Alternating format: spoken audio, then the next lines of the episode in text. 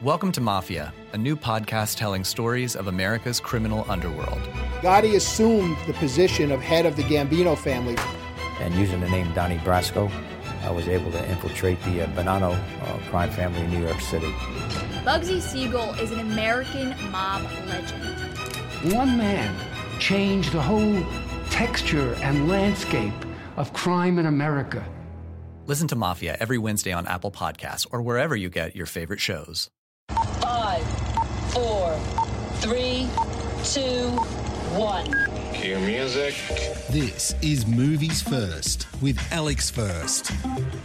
Eddie Redmayne won an Oscar for his portrayal of Stephen Hawking in 2014's The Theory of Everything, and Andrew Garfield's representation of a severely disabled polio victim in Breathe reminded me of that picture.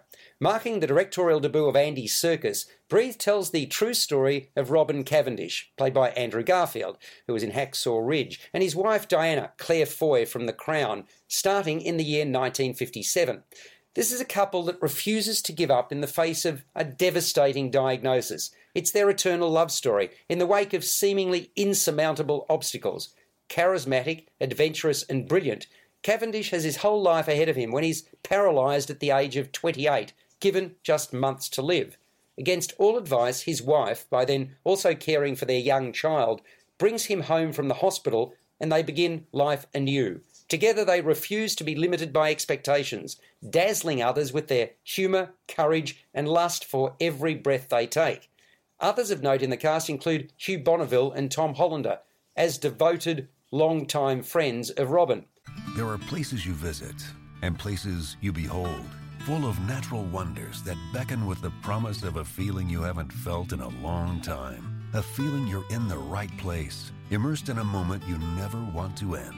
It's here in West Virginia. From lush rolling hills to quiet streams and unexpected adventures. A place full of mystery and endless fascination. A place that's almost heaven.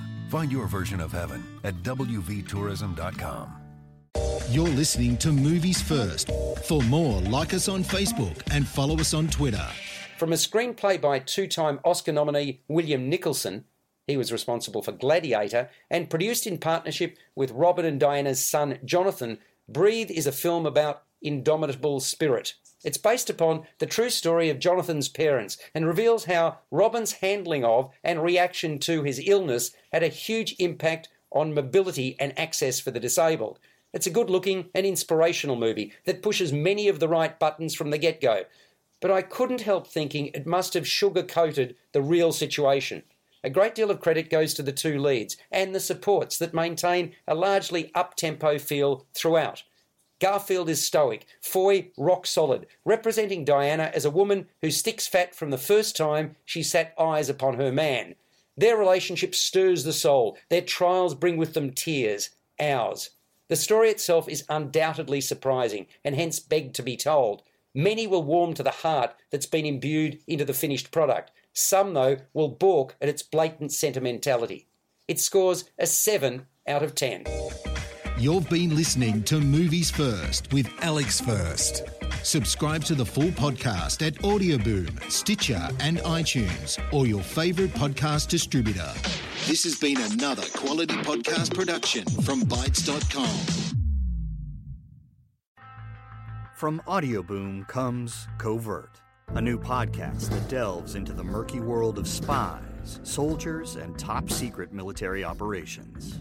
I'm Jamie Rennell, and together we'll discover the real stories of history's greatest classified missions, told by the operatives, soldiers, and journalists who experienced it firsthand.